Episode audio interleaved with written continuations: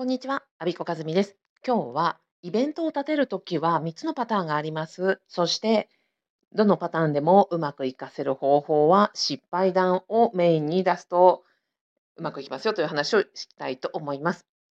実はですね、えっ、ー、と、はい、コーチングを受けてくださっている方が、え、イベントを立てるということでね、あの、ご相談いただいてました。なんか私としてはね、え、イベント立てるってあの、コンテンツを消費する側から生産する側への移行なので、もう本当にね、嬉しく聞いてたんですね。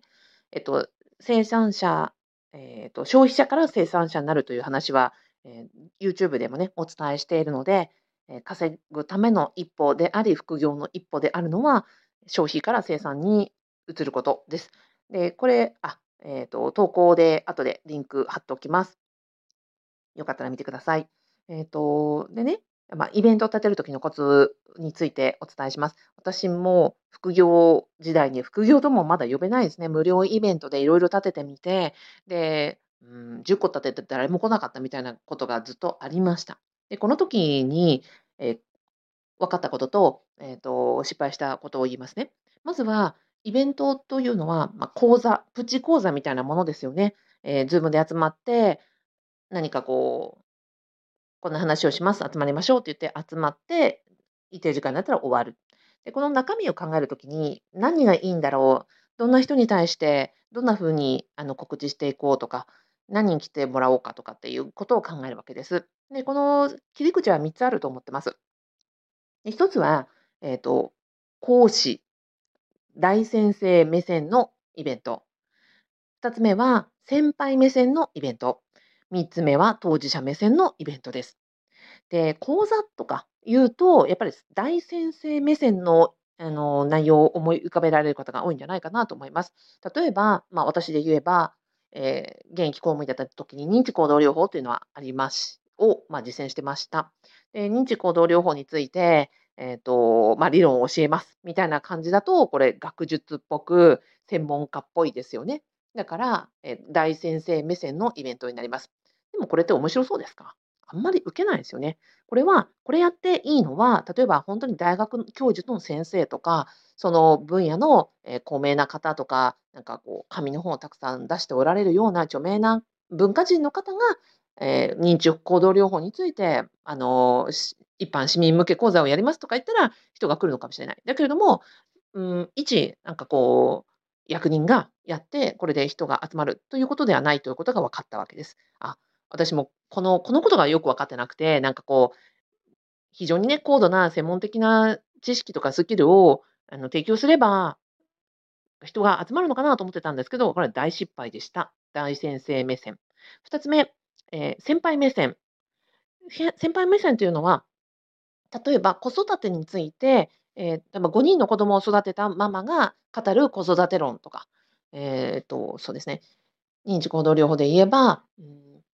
私が20年、えー、酒ばっかり飲んでいた二日酔いだった私が酒をやめた方法とかですね、そういうので先輩目線のイベントになります。こうなるとどうですか？聞きたいと思いません？実体験に基づいていて、でも専門家ということではない、大学教授でもないし、なんか資格があるわけじゃないんだけれども、でも経験値が一定程度積み上がっていて、今、この例えばアルコールやめたい人に対して、酒をやめた私が何か語れるってなったら、あの聞きたいと思われる方いらっしゃると思うんですね。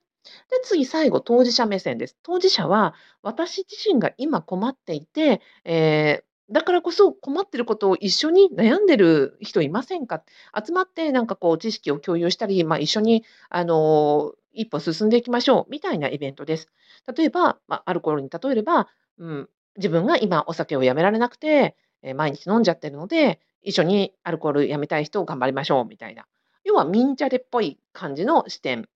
です。で、この3つ、大先生目線、先輩目線、当事者目線でそのテーマテーマとか、あなたの立ち位置によって、それ、どの視点でもできると思うんですね。あなたが何かの専門家であって、何かこう、高名な、ね、専門性が高くて、それを出していくのであれば、あることについては大先生目線かもしれないのイベントが必要するかもしれない。で、あるテーマについては、あなたは何かこの実績をたくさん積んでこられたので、先輩目線で話せるかもしれない。で、今何かとっても困っていることがあるのであれば、何も専門的知識もないけど、でも今私困ってるよっていうことを発信するだけで、あの、逆に先輩たちが教えてくれたりとか、同じ悩みを持っている人が集まってくるというイベントの立て方もあります。なので、えっと、イベントを立てるときに、いや、なんか私専門的知識ないしなとか、そんな教えられることないしなというふうに思っておられる方がいらっしゃるとすれば、この当事者目線で立ててみる、もしくは先輩目線で立ててみると、あの、気持ちが楽になるでしょうし、立てやすくなるかもしれないなと思っております。ちなみにね、えっと、このイベントを立てて、その参加してくださった方と仲良くなる度合いというと、実は当事者あ、当事者イベントが一番仲良くなりやすいですよ。それはね、やっぱり同じあの環境にいて、同じあの苦労しているお友達としてつながりが強くなります。次にやっぱり先輩目線の人は、えーつながりが強くなります。参加者と一番距離が遠いのは大先生目線ということで、まあ、それぞれ本当に特色がありますので、えーいろんな立ち位置で立ててみて、同じ、例えば認知行動療法であっても、大先生目線、先輩目線、当事者目線で立ててみると全然違うことが起こると思います。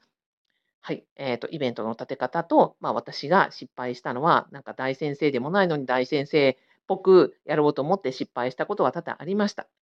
あとは、えっと、先輩目線と言っても、なんか偉そうに語っていたりとか、教えてあげるだけだと、全然人も来なかったです。逆に当事者の目線で、えー立てたイベントの方が参加者と仲良くなったり、えーその後につながったという体験がありました。なので、イベントを立てる時の参考に、えーなれば嬉しいなと思っております。以上、えイベントの立て方3つの視点でした。アビコカズミでした。